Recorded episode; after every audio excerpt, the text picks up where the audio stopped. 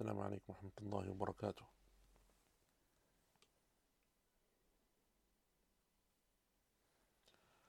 بسم الله الرحمن الرحيم. الحمد لله رب العالمين، والعاقبة للمتقين، ولا عدوان إلا على الظالمين، وأشهد أن لا إله إلا الله وحده لا شريك له، إله الأولين والآخرين، وأشهد أن نبينا وسيدنا محمدا عبده ورسوله النبي المصطفى الأمين.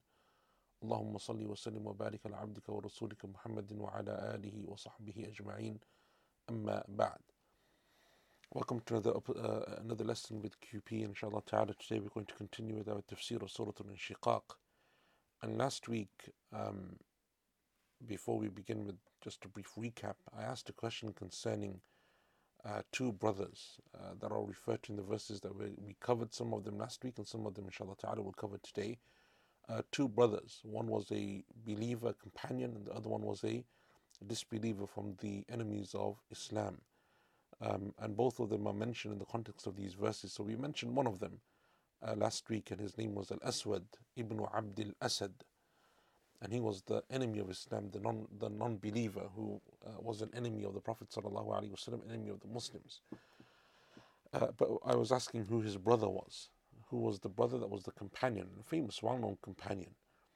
And so I hope that someone was able to look into that. And then inshallah, if you have been able to do so, then please post that as we go into those verses. But last week, we covered, I think, two or three verses, verses 6 and 7 of Suratul al Anshikaq, in which Allah subhanahu wa ta'ala speaks about how mankind is toiling laboriously towards Allah subhanahu wa ta'ala, and you will meet it or him, depending on which translation you take. And I think last week, it seems that we forgot to mention this part, which was, we said that there were three major things that we wanted to discuss in this verse. Number one was the statement of Allah Azza wa Jalla, Ya ayyuhal insan, or people, but it's mentioned in the singular, and who that's referring to, and is it referring to an individual, is it referring to the species of just humans? But even though it's used in the singular form, it refers to the whole category grouping of humans.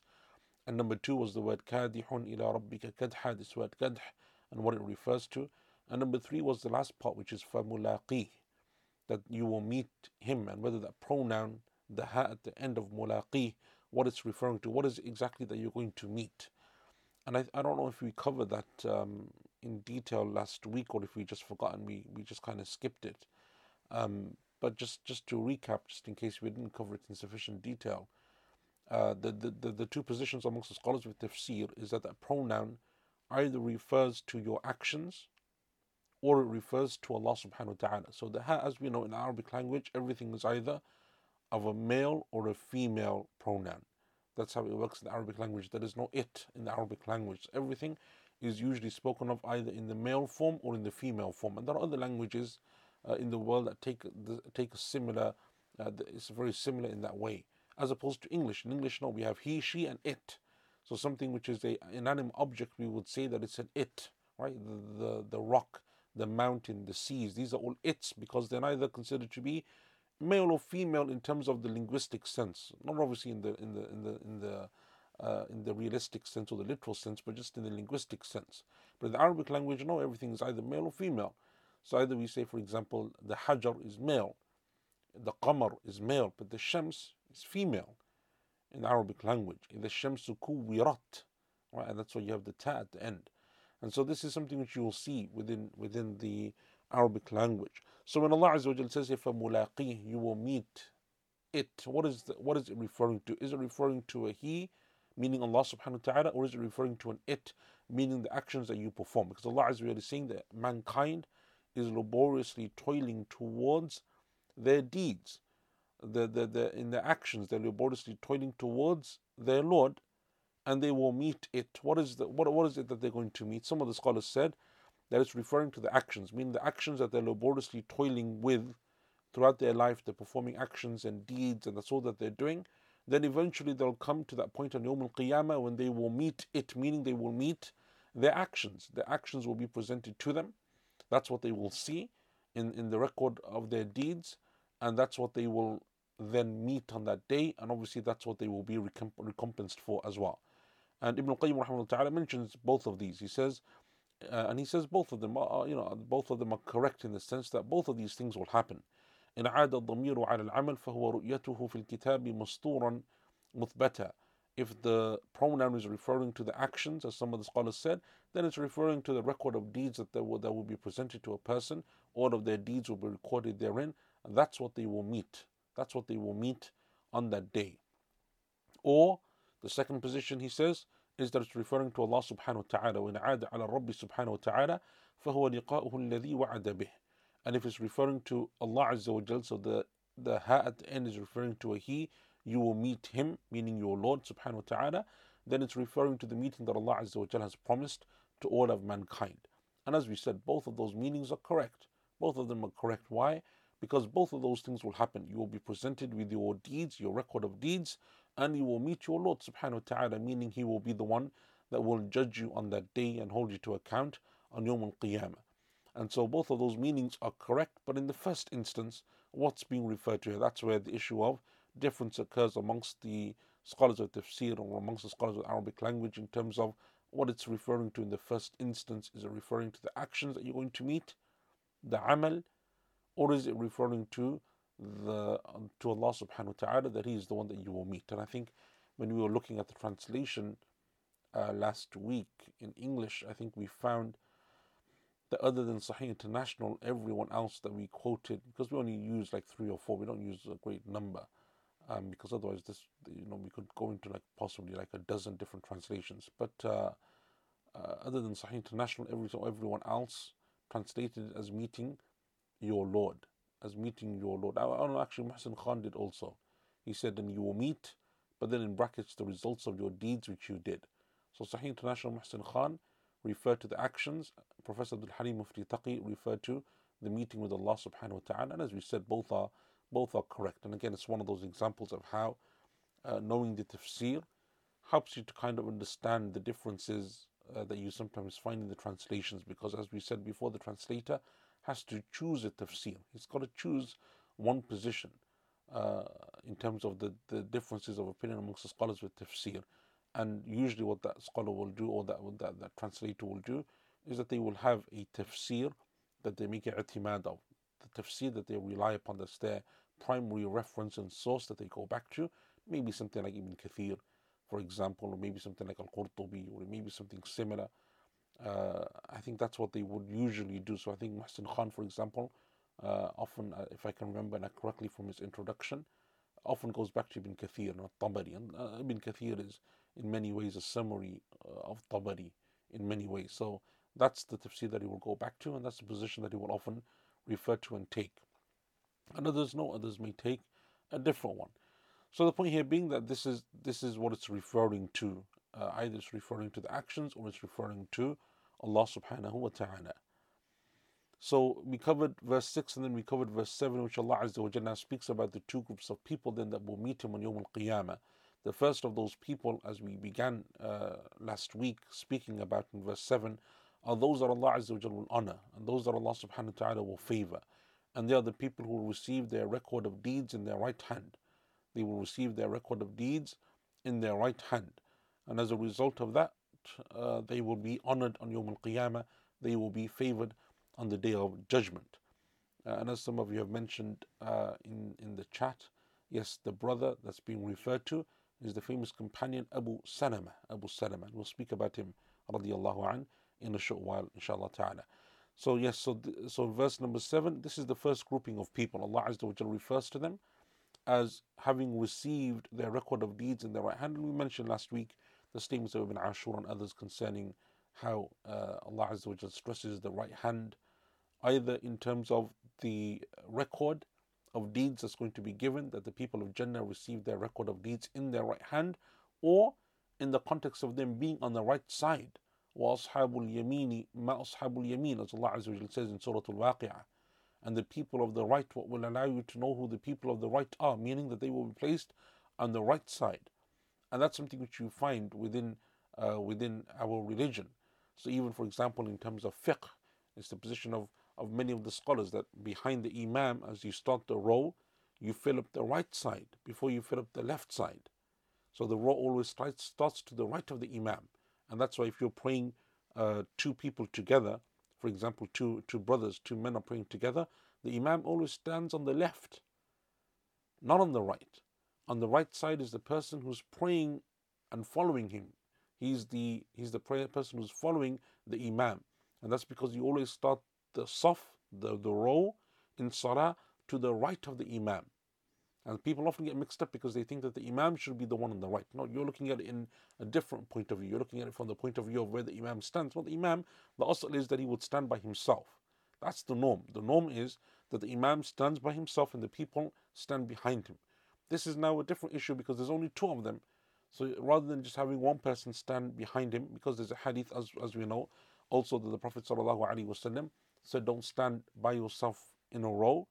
Then he stands next to the Imam, but the saf always starts to the right of the Imam, and that's why he does that. And that's why even if you're starting behind the Imam is by himself, you would start normally filling up the right side before the left. That's like generally the better way of doing it, although often you find that's not necessarily the way that people do it in the masjids. But there are hadith, for example, that the Prophet ﷺ said that indeed Allah and His angels send salah upon al-mayameen as-saf, those who stand to the right of the row. They fill up the right side of the row. And so there are certain narrations that speak about the virtues of doing so as well. So that's just generally an asr. It's a principle in our religion, as we know, that you always start with the right side for anything that is noble, anything that is praiseworthy. And so that's the same thing on Yawm al-Qiyamah. Allah Azza wa Jalla will give to the people of Jannah their record of deeds in their right hand as a sign and a show of their position and their status on Yawm al-Qiyamah. So in today's lesson, inshallah ta'ala, we're going to continue from verse number 8. That's where we paused last week. And we're still speaking about the people of the right-hand side, how Allah Azza wa Jal describes them. And Allah subhanahu wa ta'ala in verse number 8, He says, أَعُوذُ بِاللَّهِ مِنَ الشَّيْطَانِ الرَّجِيمِ فَسَوْفَ يُحَاسَبُ حِسَابًا يَسِيرًا. They will have an easy reckoning. They will have an easy reckoning. And that's the translation of Professor Abdul Halim Mufti Taqi. He will be called to account in an easy manner. Sahih International, he will be judged with an easy account. And Muhsin Khan, he will surely receive an easy reckoning. فَسَوْفَ يُحَاسَبُ حِسَابًا يَسِيرًا.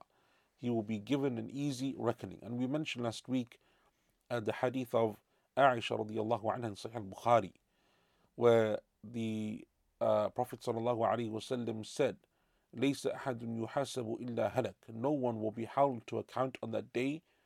Al-muhasaba means an accounting or a back and forth in terms of an accounting. No one will be held to account in that way, إِلَّا هَلَكٌ, except that they will be destroyed.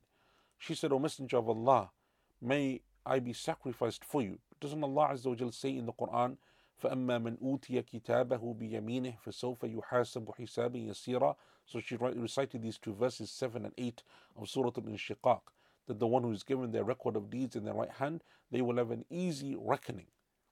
So Allah Azza wa Jal says that they will have an easy reckoning, and He calls the word hisab. And you said, O Messenger of Allah, لَيْسَ أَحَدٌ يُحَاسَبُ. The same word, hisab. If someone has a hisab, they're going to be destroyed. Allah says that they will have an easy hisab. The Prophet said, sallallahu alaihi wasallam, ذَاكَ الْعَرْضُ وَمَنْ نُوقِشَ الْحِسَابَ هَلَكَ. That's a presentation, meaning what Allah Azza wa Jalla is referring to in the Quran. As for the one who is challenged, who there is some debate or argumentation with them, that person will be destroyed. And we mentioned this last week. That the difference between the two is one is given their record of deeds, almost as if you're going to grant someone a prize. When someone comes and you grant them an award, you grant them a certificate, you grant them their record of achievement, that's not necessarily you questioning them. They've passed. They know, everyone knows that they've passed. You're just simply giving them their record of achievement. Like we used to have, for example, in school, they used to give you that red binder when I was in school anyway, that used to contain, it's like a portfolio that used to contain all of your achievements and your records and so on.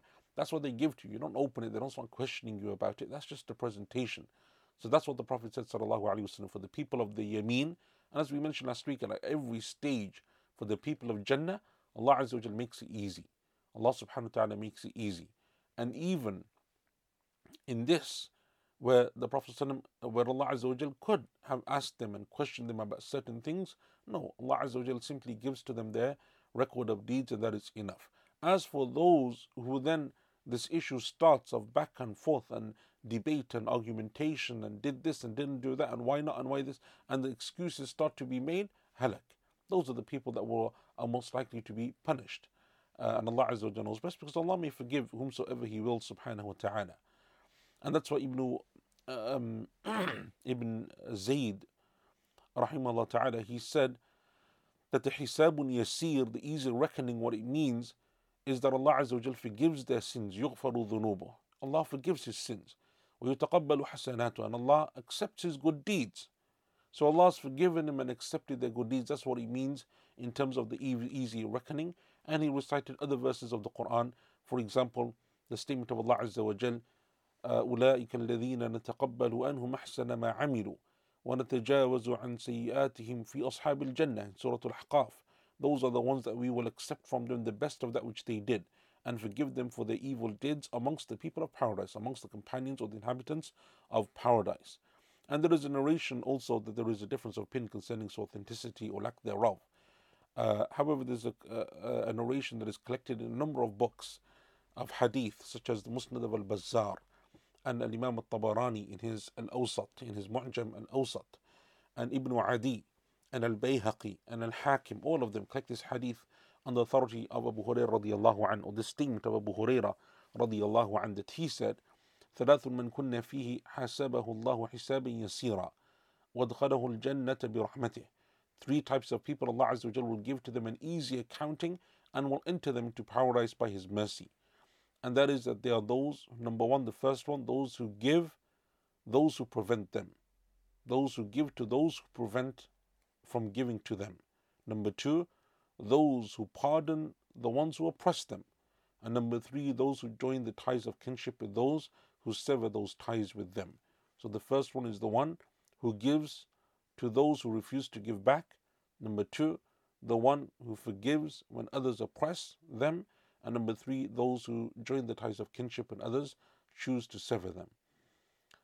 And so this is the hisab yasir. The hisab yasira is that Allah Azza wa Jal forgives you, that Allah pardons you, that Allah subhanahu wa ta'ala doesn't hold you to account for and start to debate you or question you concerning that which you did. And that's why even the hadith of the sitra of Allah Azza wa Jalla, the hijab of Allah on Yawm al-Qiyamah, that person that Allah subhanahu wa ta'ala takes into a private setting, and then He reminds him of the many evil deeds that he performed. And it's only a reminder, and he acknowledges them. And then Allah Azza wa Jalla says that I veil them from others in the dunya, I will forgive them for you on this day. That also is not a debating. It's just simply a way of Allah Azza wa Jalla showing His favor, His mercy, His bounty and grace upon that particular individual. So it's not a munaqasha. A munaqasha or a muhasaba is when there is a back and forth, a giving and taking and so on and so on. That's something which is called muhasaba or munaqasha. And the verses in the Quran that speak about, for example, the people of the fire, show that they will be the ones to make that type of munaqasha. They're the ones debating, because they're asking Allah Azza wa Jalla, oh Allah, let us go, oh Allah, if you sent us back to the earth, oh Allah, we would be like this and we would do this and we didn't know, and they are the ones who are making excuses and going back and forth and trying to change their circumstances and what have you. Those are the people that are doing this, and those are the people therefore that Allah Azza wa Jalla, as the Prophet said sallallahu alaihi wasallam, those who have to undergo that process, they are the ones that will halak, they are the ones who will be destroyed. And that's why Imam At-Tabari rahimahullah ta'ala, he said, فَسَوْفَ يُحَاسَبُ حِسَابًا يَسِيرًا, that Allah will give to them an easy accounting or an easy reckoning. It is that Allah Azza wa Jal will look at their deeds, فَيُغْفَرَ لَهُ سَيُّئُهَا, and then that person will be forgiven for their evil deeds, وَيُجَازَ عَلَى حَسَنِهَا, and he will be rewarded for his good deeds. Allah subhanahu wa ta'ala will give to them that which they need in order to enter Jannah, and Allah Azza wa Jalla will forgive them that which then will keep them safe from the fire of hell. Ibn Qayyim rahimahullah ta'ala, he also mentions another verse, and that is the statement of Allah subhanahu wa ta'ala in Suratul al Haqqa, يَوْمَئِذٍ تُعْرَضُونَ لَا تَخْفَى مِنْكُمْ خَافِيَةٌ, on the day that you will be made to stand before your Lord, nothing will remain hidden. Nothing will remain hidden. He says that there is no difference between these verses, or no clash between or conflict between these verses and the verses that are mentioned here, and the hadith of Aisha radiallahu anha that we mentioned in Sahih Bukhari. And that is because Ibn Qayyim rahimahullah ta'ala says that in order to understand all of this, he says the hisabul yasir, which is the easy reckoning, huwa al-ardu alladhi la budda min. It is the presentation that is required. وَهُوَ أَنْ يُبَيِّنَ اللَّهُ فِيهِ لِكُلِّ عَامِلٍ عَمَلَهُ. It is the presentation which Allah Azza wa Jal tells every person what their grade is, what their position is, whether they passed or they failed. So when a person receives their record of deeds in their right hand, Allah Azza wa Jal will honor them and tell them that you were successful. Everything you did in the dunya in preparation for this moment now on Yawm al-Qiyamah, it was enough, it was sufficient, and you have the reward. And so that is why a person, as he says, cannot be successful on that day. No one will be successful on Yawm al-Qiyamah. No one enters into Jannah except by Allah's forgiveness and by Allah's mercy. As the Prophet told us sallallahu alaihi wasallam, none of you will be successful as a result of their deeds, or only their deeds. They said, not even you, O Messenger of Allah. He said, not even me, unless Allah Azza wa Jal showers His mercy upon me. And so that's what he is saying, rahimahullah ta'ala, Ibn Qayyim also. So therefore, Allah Azza wa Jal will present someone with their deeds, or the record of deeds in their right hand. That's like saying to them that you've passed, you've done well, it's enough, and they enter into Jannah. فَإِذَا نَاقَشَهُ الْحِسَابُ عَذَّبَهُ وَلَا بُدْ. But if it has to come to a back and forth, a munaqasha, a debate, an argument over that person's account and their record of deeds, عَذَّبَهُ وَلَا بُدْ, then that means that that person will be punished on Yawm al-Qiyamah. May Allah Azza wa Jal keep us safe from that. And that's why from the du'as that are mentioned in the Sunnah is that you make the du'a, Allahumma hasibni hisaban yasira. Oh Allah, give to me an easy accounting. That you ask Allah Azza wa Jal for an easy accounting on Yawm al-Qiyamah, that Allah gives to you an easy accounting. And similar hadith that speak about having an easy accounting on Yawm al-Qiyamah, or that Allah Azza wa Jal makes you from amongst those people that He favors on Yawm al-Qiyamah. So this person on Yawm al-Qiyamah who's given their record of deeds in their right hand, and their accounting is easy, meaning that they've been forgiven for their sins, that Allah Azza wa Jal has accepted their good deeds, He's multiplied their reward, and as a result they will go into Jannah. وَيَنْقَلِبُ إِلَىٰ أَهْلِهِ مَسْرُورًا. Allah subhanahu wa ta'ala then describes him in verse number 9, and he says, and return to his people in happiness. That's the translation of Sahih International. Mufti Taqi, he will go back to his people joyfully. Abdul Harim, Professor Abdul Harim, and return to his people well pleased. And Muhsin Khan, and will return to his family in joy. So that person will go back, meaning he will announce, due to the level of happiness and joy that he will have, he will announce to the people that he has been successful. As Allah Azza wa Jal mentions in that verse in Suratul al Anshikaq, فَيَقُولُ هَاؤُمُ اقْرَءُوا كِتَابِيَهْ. This person will say, come and read my record. So this person will announce and proclaim amongst all of the people that he's been successful because of the sheer amount of joy. And people do that all the time in the dunya for far lesser things. Someone has a child, someone gets a promotion, someone comes into a successful business deal, and people proclaim it. They gather people around, they announce it, they have dinners, they have parties, they have all sorts of celebrations. Imagine the amount of joy and happiness that a person would feel on Yawm al-Qiyamah, knowing that they've had the greatest of all success, that they will have Jannah, that it is theirs for eternity, that Allah has saved them from the fire, that they have nothing more to fear. Nothing more to worry about. No harm, no pain, no fitna, no trial, no issue will ever come upon them again after that day or after that moment. How happy will that person be? And so therefore that person will return, and that happiness will be very visible on their faces. And that's what Allah Azza wa Jalla says, وَيَنْقَلِبُ إِلَىٰ أَهْلِهِ مَسْرُورًا. He will return to his family or his people while pleased, depending on what the word ahl means. Mujahid rahimahullah ta'ala, he said, إِلَىٰ أَهْلٍ لَهُ فِي الْجَنَّةِ, meaning to his family that is waiting for him in Jannah. And Qatada rahimahullah ta'ala said something very similar, إِلَىٰ أَهْلٍ عَدَّ اللَّهُ لَهُمُ الْجَنَّةِ, to his family that Allah has prepared for him in Jannah. So that may be part of his family from the dunya that's already in Jannah or going to be in Jannah with him. And it may be his family that Allah Azza wa Jalla has placed for him, waiting for him in Jannah, meaning from, for example, the wives of his wives in Jannah, for example, or others that Allah Azza wa Jalla, that will become his household in Jannah. Because it may be that, for example, a person, as Allah Azza wa Jalla tells us, Allah Azza wa Jalla will give to men hurul ayn. Allah Azza wa Jalla also will give to all of the people of Jannah wildan, servants. These people now become the household, right? The people, his people. And that's why you often find in these translations they're saying he goes back to his people, not necessarily his family, because they differed. Is it referring to his actual family, the family of his dunya? Is it referring to his new family in Jannah? Because not all of that family may necessarily be in Jannah. Maybe some of them are not Muslims, some of them Muslims, but they sinned and they erred, and so as a result they're being punished in the fire. So there is a difference of opinion over that. But the point is that he will proclaim to his people, the people that he would go to, because often when you're happy and you're in that mood or that joyous occasion, the people that you want to share it with are the people that are closest to you. That's just normal or natural human instinct. The people that you usually tell first and foremost are the people that are closest to you, and the people that you want to share in that happiness with you, to benefit most from your success, are usually, often speaking, the people that are closest to you. It's going to be your wife, your husband, your children, your parents, your family, your closest friends. These are the people that you want to share with you. And so likewise, Allah Azza wa Jalla is saying that this person, on Yawm al-Qiyamah, they will go back to his people. He will go to his people, his family.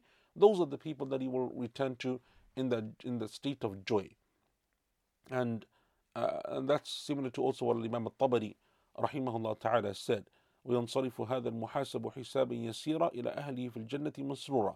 This person who was given an easy accounting by Allah Azza wa Jal, on Yawm al-Qiyamah, he will go back to his family in Jannah in a state of joy, in a state of happiness, being well pleased.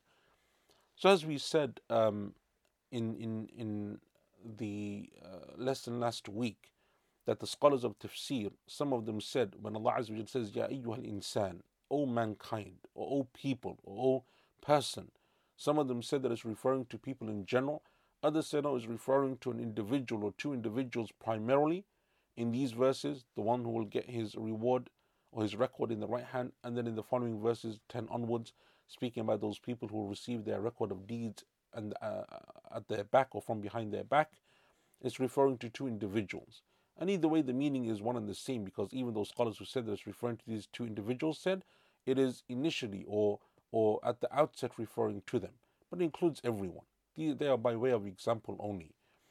So as we said last week, one of the first one, and these are two blood brothers, two actual brothers. The first of them was Al-Aswad ibn Abd al-Asad, from the tribe of Makhzum, Banu Makhzum. Banu Makhzum is from the clans of Quraysh, and from its strongest and most powerful clans.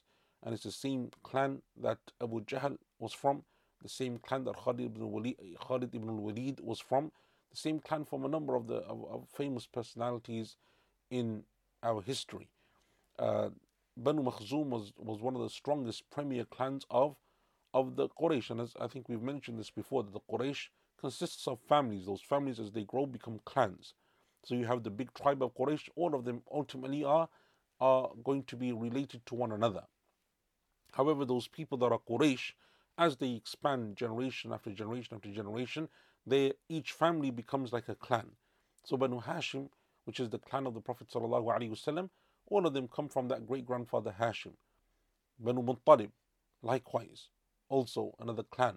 Then you have, for example, Banu Umayya, Banu Abd Shams, Banu Nawfal, Banu Adi, Banu Makhzum. All of these are different clans within Quraysh. So from the strongest of those clans was the clan of Abu Jahl. And from the leaders of his clan, because as we said, it's a chieftain system, it's a tribal system, so there's no one ruler in that sense, there's no king or president. It's a number of chiefs of the tribes, but they would have seniority amongst them. Some would be stronger, more powerful because of their age, because of their wisdom, because of their leadership. They would be given a higher status. Like, for example, the grandfather of the Prophet ﷺ, Abdul Muttalib, before him his great-grandfather Hashim, his uncle Abu Talib. These were people that were respected and honored. Even amongst the leaders of Quraysh, they were often given a status or a position that was considered to be more honorable. And that's why Abdul Muttalib, in that famous story as we covered in Suratul al Fil, in that famous story, even though he's just one of the chiefs, he's considered to be the leader of the chiefs. right? The chief of the chiefs, if you like. And so therefore, you have something similar in the time of the Prophet ﷺ. Abu Jahl is from the leaders of Banu Makhzum, but also from the nobility of Banu Makhzum, and one of its leaders was this man called Al-Aswad. Al-Aswad, the son of Abd al-Asad. And Al-Aswad was also one of the major enemies of the Muslims, one of the major enemies of Islam. And it is said that he would later die, I think in the Battle of Badr. He passed away, or he was killed in the Battle of Badr. I don't remember exactly now.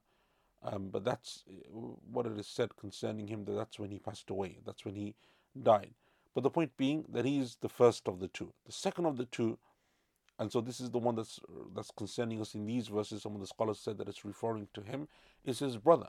His brother's name is Abdullah, but he's more famously known by his kunya, and that is Abu Salama. Abu Salama radiyallahu an. And Abu Salama is the famous companion of the Prophet sallallahu alaihi wasallam, and the first husband of Salama. Salama being the mother of the believers. Salama is our mother, radiyallahu anha, one of the wives of the Prophet sallallahu alaihi wasallam.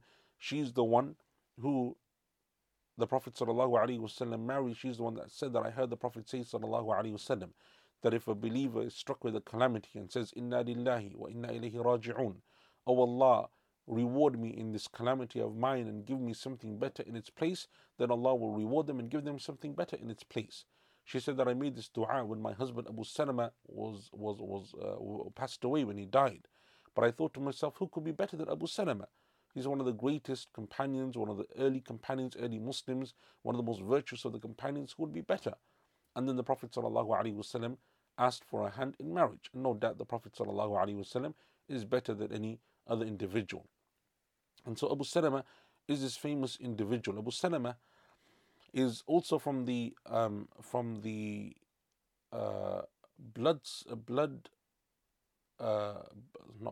milk fostered brothers of the Prophet ﷺ, what we call in Arabic al-Rada'a. Al-Rada'a is milk fostering.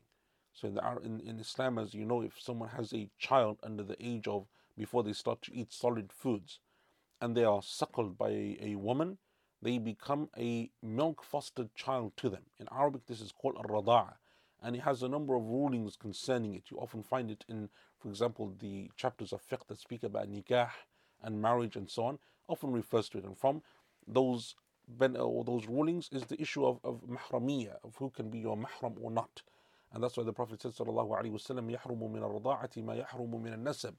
When it comes to marriage, that which is haram for you to marry from your own blood relations, it is haram for you to marry from your milk fostered relations as well.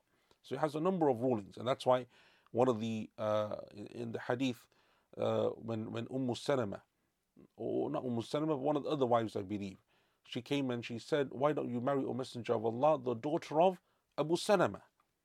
Why don't you marry the daughter of Abu Salama? The Prophet said, sallallahu alaihi wasallam, even if I wanted to, I couldn't. Even if I wanted to, I couldn't. Why? Because she's the daughter of my brother from milk fostering.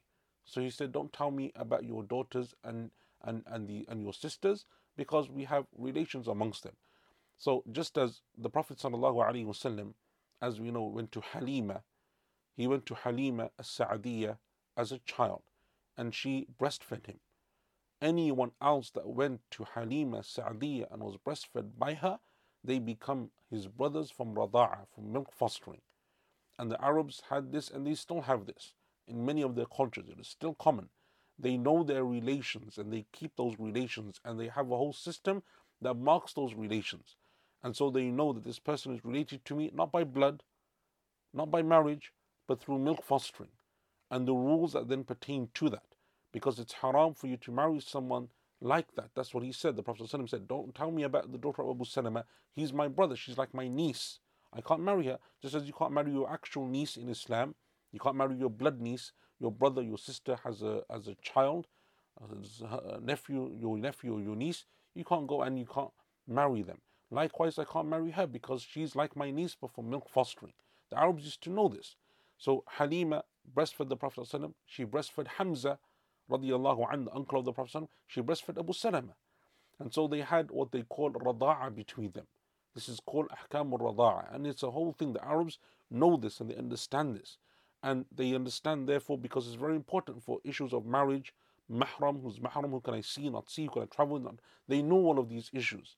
And that's why in the hadith that is mentioned, where the man came to the Prophet ﷺ and he said to him, O Messenger of Allah, I married a woman and someone came and she said to us, an elderly lady, she said that I breastfed both of you when you were children. He said, I don't remember. My wife doesn't remember. And no one that I've spoken to remembers this. The Prophet ﷺ turned away from him. So he came to the other side and he said, O Messenger of Allah, this is what she said, but no one knows. The Prophet ﷺ said, Kayfa waqad qil? How can you carry on in this marriage when someone makes that claim? Even if no one knows and remembers, the fact that she said it now causes a doubt. And so therefore he divorced her. Shows to you like just the importance and the gravity of this issue. So in certain cultures, that's the norm, like they know this stuff. So these aren't issues that should be taken very lightly or something, but our religion has this way of allowing certain people to have a relationship in this way or a connection in this way. It is called ar-rada'ah. So from the milk fostered brothers of the Prophet ﷺ was Abu Salama radiyallahu an, Abu Salama ibn Abd al-Asad. And he was also from the famous companions, from the early Muslims. Some narrations of Abu Salama say that he said concerning himself, he said that I remember being the 10th or the 11th person in Islam. Meaning I remember when there was only 10 or 11 of us. So he's from the early Muslims radiyallahu an. And it shows how Islam, when it came, split family members. His brother is one of the chief leaders of Quraysh and one of the major or main enemies of Islam and the Prophet ﷺ, and Abu Salama is from the early Muslims and from the major companions of the Prophet ﷺ. And Abu Salama was also from amongst those who made both hijras. He went to Abyssinia along with his then wife Salama radiyallahu anhuma, and then it is also said that he went to Medina. And the scholars differ, by the way, on this issue. There's an interesting, for those of you that are interested in history and seerah, one of the things that you will come across is this discussion of who was the first companion to migrate to Medina. And you will often find that people say that it's, for example, Mus'ab ibn Umair, radiyallahu anhu, the famous companion who, when the Prophet sallallahu alaihi wasallam, after the second pledge of Aqaba, the people of Medina wanted someone that would go and teach them Quran and part of their religion and call others to Islam. So the Prophet ﷺ sat alongside them Mus'ab ibn Umair radiyallahu anhu. Mus'ab later would be martyred in the Battle of Uhud radiyallahu anhu. But Mus'ab ibn Umair was sent, and often he's referred to as the first ambassador in Islam for that reason. However, there are narrations, if you look at, for example, some of the classical works of tafsir, like the Seerah of Ibn Hisham and the Seerah of Ibn Ishaq, and some of the earliest works of seerah that we have, because these are the major early works of seerah that we have, as opposed to the ones that then came later. You will often find narrations within them that say that it was Abu Salama, who was actually the first person from Mecca to migrate. But he migrated, it is said, a year or more before the hijrah. So even before this pledge of allegiance and so on. It is said that when he was returning from, because what happened was when the companions were in Abyssinia, there was a rumor that was spread that things are better now, you can go back and it's safe for you and so on. And as those companions started to leave Abyssinia and go back towards Mecca, they realized that actually no, it's not much better. There's still problems there. In fact, if anything, it's worse than it was before. So they realized that those errors or those messages or those rumors were incorrect. But by then, most of them had made that journey back. And in those days, as you know, not like today where you just jump on a flight, go back. It's a month of travel. And you're taking your possessions, and you often have your family and children with you. It's a major undertaking, and so therefore they stayed, those companions. It is said that Abu Salama was amongst them who came back early, and he realized that actually the situation in Mecca is worse than before. It's not actually any better. In fact, if anything, it's worse, because as we know, after the death of Abu Talib, things got worse for the Muslims, and they became even more harsh upon our Prophet ﷺ. So as he was going back, it is said in those narrations that he'd heard that some of the people of Yathrib, which is the old name for Medina, before it's called Medina, the Arabs used to call and refer to it as Yathrib, and Allah Azza wa Jal mentions this in the Quran when He says, "Ya ahla Yathrib, la muqama lakum farji'u." They often used to call the people of Medina, the people of Yathrib. That's his old name. He heard that some of the people of Yathrib had now accepted Islam, and it was better there, easier there than it was elsewhere. So he went to Medina instead, because he realized that sooner or later, more and more Muslims, if the situation in Mecca is just becoming more and more difficult, eventually more Muslims will come and settle in Medina. So perhaps there is hope until things settle and the Prophet ﷺ decides on some course of action. So it doesn't seem like he knew or he could foretell that Medina would become the place of Hijrah, but just for himself, he just thought that it was probably a good idea in the interim until he could see and understand what's going on. So it said that he came to Medina, and that's where he settled, radiyallahu anhu. And obviously then shortly afterwards, within the next year or so, the Prophet ﷺ gave the command for all of the companions to migrate to Medina, and he himself also did so, sallallahu alayhi wasallam. And so Abu Salama, it is said, you will often find in those books, as I said, of the seerah, they often say that he's the first one to make hijrah. You will often find this, that he's the first one to make hijrah. You will find this in many of the classic, the very early works of seerah. And there's not really a major difference here. It's a difference of context as opposed to a difference that is major, because the first person to make hijrah in that sense is Mus'ab ibn Umair, because he's the one that made hijrah by the command of the Prophet ﷺ. But the first Meccan to have already come and settled there was probably Abu Salama, but he didn't do so by way of instruction. It wasn't because he was told or he was advised or he thought this is the hijrah, but rather he came and he settled there of his own accord. But he was from the first Meccans, therefore, or the first Meccan or Muhajir to come and settle in the city of Medina. And he would remain there for the next 2 or so years after the Hijrah of the Prophet ﷺ as well, because he died shortly after the Battle of Badr. It is said that he was injured in the Battle of Badr, and that injury over time became better, but at the same time, it hadn't fully healed. So he became better, but he still had some impact and some issues from that particular battle.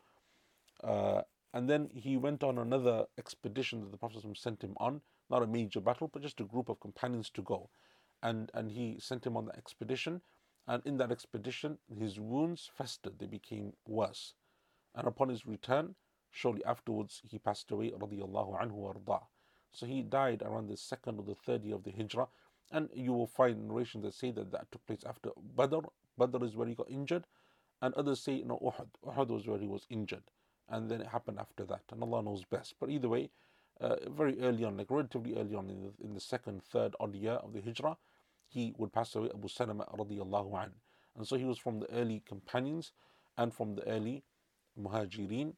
And from those who also passed away in the lifetime of the Prophet ﷺ. And as we know then, that his wife, his widow, Umm Salama, will later on go on to marry our Prophet ﷺ. This be coming from the Ummahatul Mu'mineen, the mother of the believers.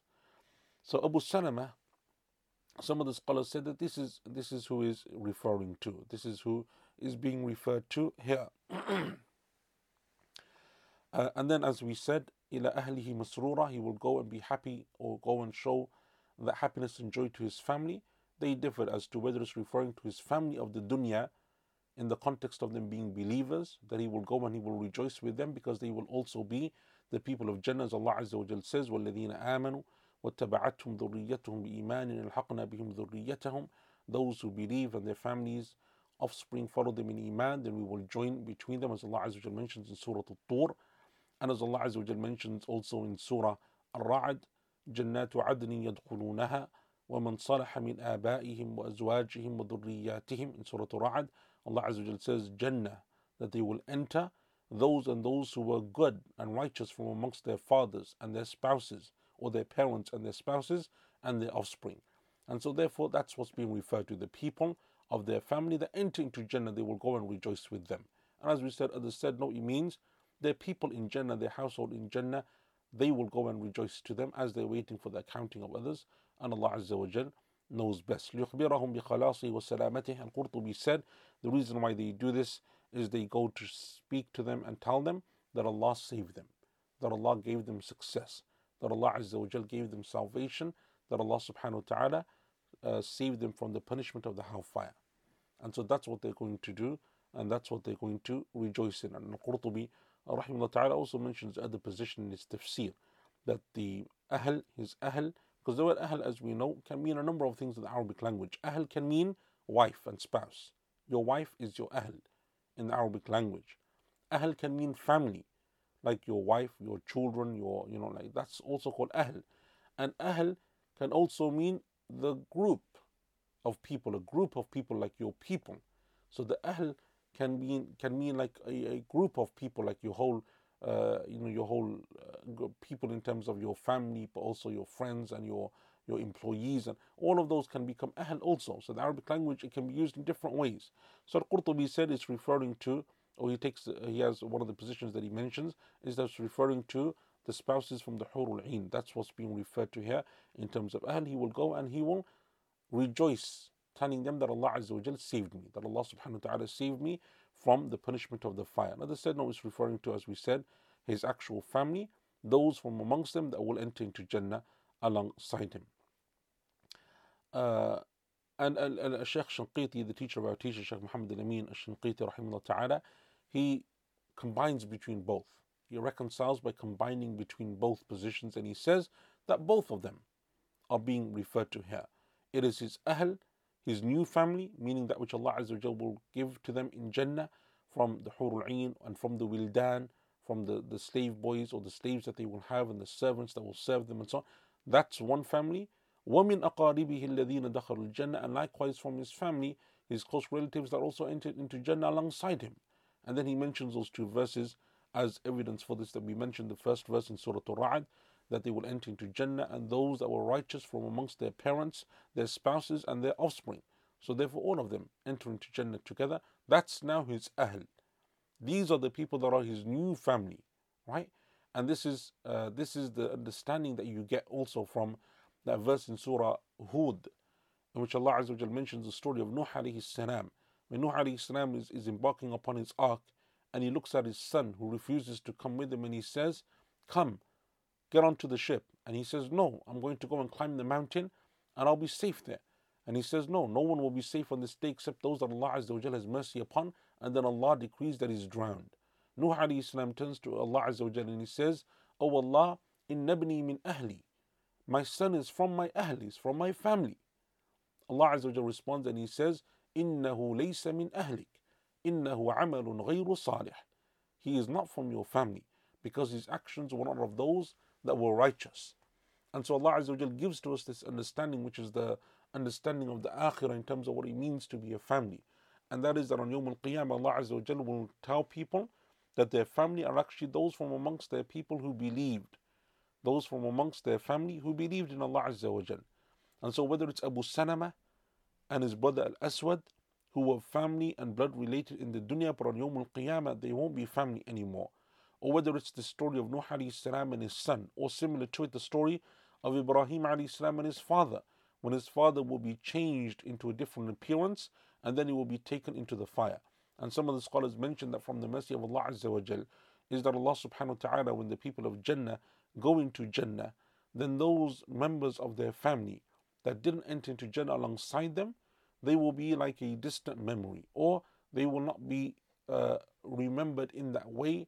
Meaning they won't be remembered in a way that will cause anguish, sorrow, sadness to the people of Jannah, because that would only increase them in that which Jannah is free from. So Allah Subhanahu wa Ta'ala will replace those feelings, and Allah Azza wa Jalla knows best. And similar to it, Shaykh Shanqiti rahimahullah ta'ala also mentions the verse in Surah At-Tur, those who believe and their offspring follow them in Iman, then we will join between them in Jannah, meaning we will reunite them in Jannah.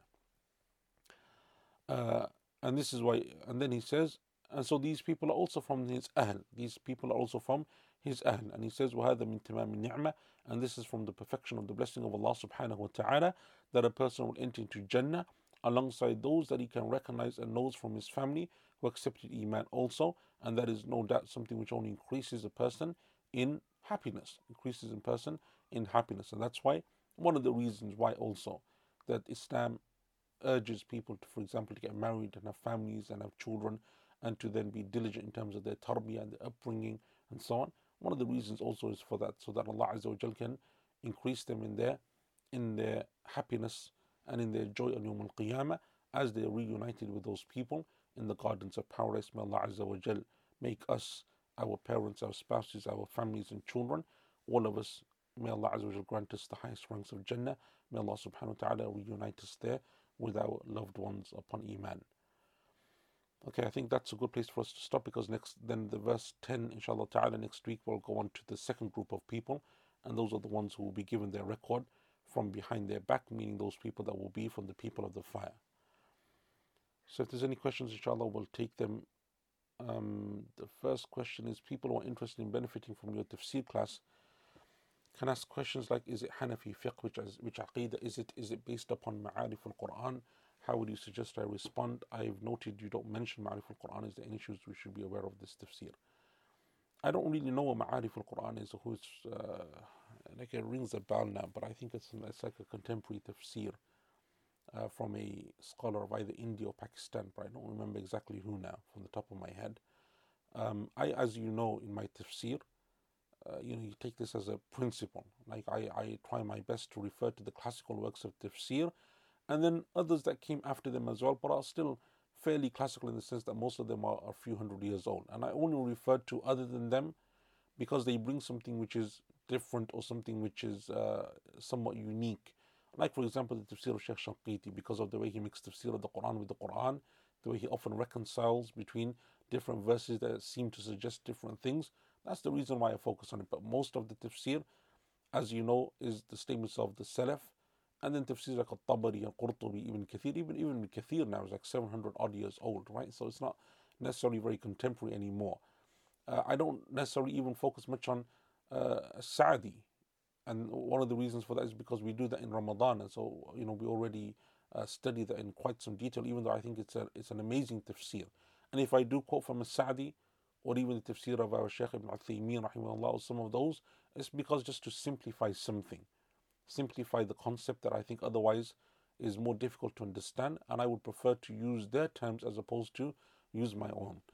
That's the reason. Otherwise, I don't really refer to any contemporary tafsirs as a general principle. Yeah, there are exceptions, as I mentioned, here and there, but generally, no. Otherwise, there's many tafsirs that are contemporary, because it's something which people have written on prolifically over the last number of decades.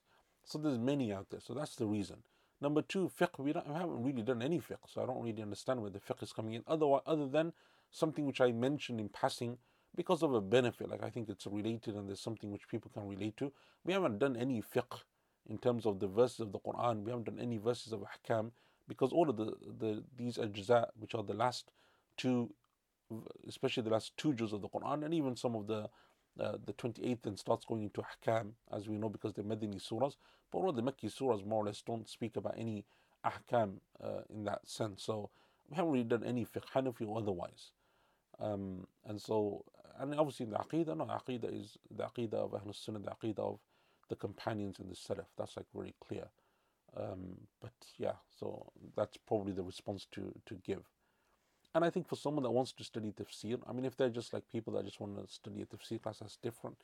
But this class, as you know, is like a more detailed class. It's meant for people who really want to study and learn tafsir, want to study tafsir, or students of knowledge really want to go into depth, because that's what we do. You can't really go into depth in tafsir if you're going to be restricted by a fiqh or only take from one book or tafsir or whatever. And so people that often come and say, oh, why don't you refer to this tafsir? They're normally because that's like the sheikh that they like or they follow, or it's the school of thought that they're upon, and they just want to pump that particular book or point of view. Our tafsir isn't for that. What I want us to understand is, what did the companions understand from this verse? What did their students understand? What did those early generations of imams of tafsir understand? If the tafsir then that is contemporary, that you focus on, that you like and that you read, conforms to that, alhamdulillah, no problem, no issue at all. And if it doesn't, then that's a question that has to be asked, because surely the tafsir of Ibn Abbas and Mujahid and Qatada and all of those imams of Islam is always far greater and far better than any tafsir that is contemporary. Even the tafsir of my teachers and my sheikhs, if they went against that tafsir. And so that's what we're trying to do here, to understand, to take people to a higher level and plane of understanding tafsir, as opposed to just taking a book. And as we said, I don't have an issue necessarily doing that. We've done that with Jalaleen. We did that. We're doing that, inshallah ta'ala, with Saadi, which inshallah ta'ala we will finish this coming Ramadan. So that I don't have an issue with that. But QP isn't that. That's a different program for a different book. The next question is, if the row behind the imam has started on the left instead of the right, do those to the left have to move towards the right? No, this is a sunnah. Anything which is a sunnah,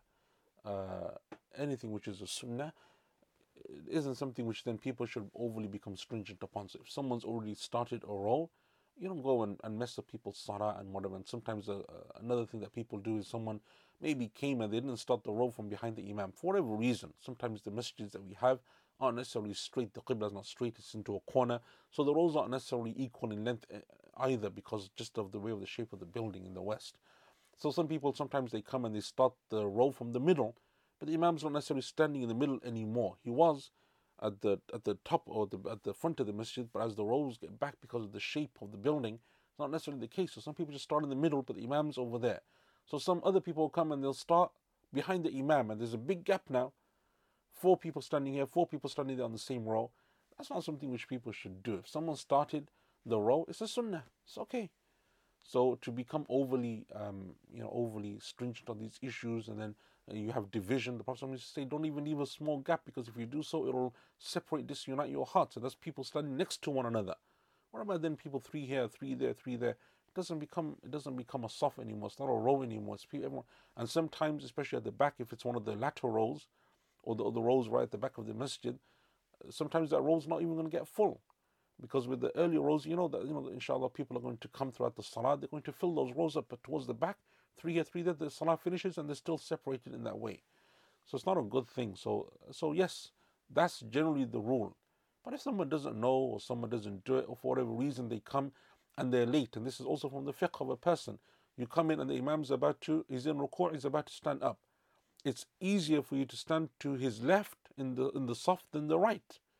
Then you stand to the left because you catch more of the salah as opposed to going to the right. So the sunnah, we have to understand what it means, especially when it comes to the rulings of whether it's salah or hajj or whatever. How to understand when something's wajib or something's a sunnah. So someone comes at the beginning of the salah, they have plenty of time, know what the issue, yeah, they should go and stand to the right of the row because that's the general sunnah. But someone else, no, maybe their situation is different and maybe the ruling will differ, or someone just doesn't know and they do what they're going to do, then that also requires for us to be able to understand how to deal with that issue. And then there's another question that seems exactly the same role. The same question. Do men start the immediate right of the imam and continue filling the row all the way to the right and the next person? No. So you fill the right side of the row, then the left. So behind the imam, you start from behind the imam. Fill the right side, then fill the left. You always fill that first row before you do what it says. It doesn't mean you fill the first row right, the second row right, the third row. No, it's not the meaning. So you go to the right and then the left, then the right, then the left, and so on and so forth, as we said, all the way to the back of the imam. And for the women's rows, if the imam is visible, then it will be the same. But if it's not, then I don't think it matters. And Allah knows best. I don't think it matters if they're in a separate room, because there's no imam for them to follow in that sense, if they're going to be in a separate area, and Allah knows best. Okay, so inshallah we'll conclude there. Barakallahu feekum. Wa sallallahu ala nabina Muhammadin wa ala alihi wa sahbihi ajma'in. Wassalamu alaikum wa rahmatullahi wa barakatuh.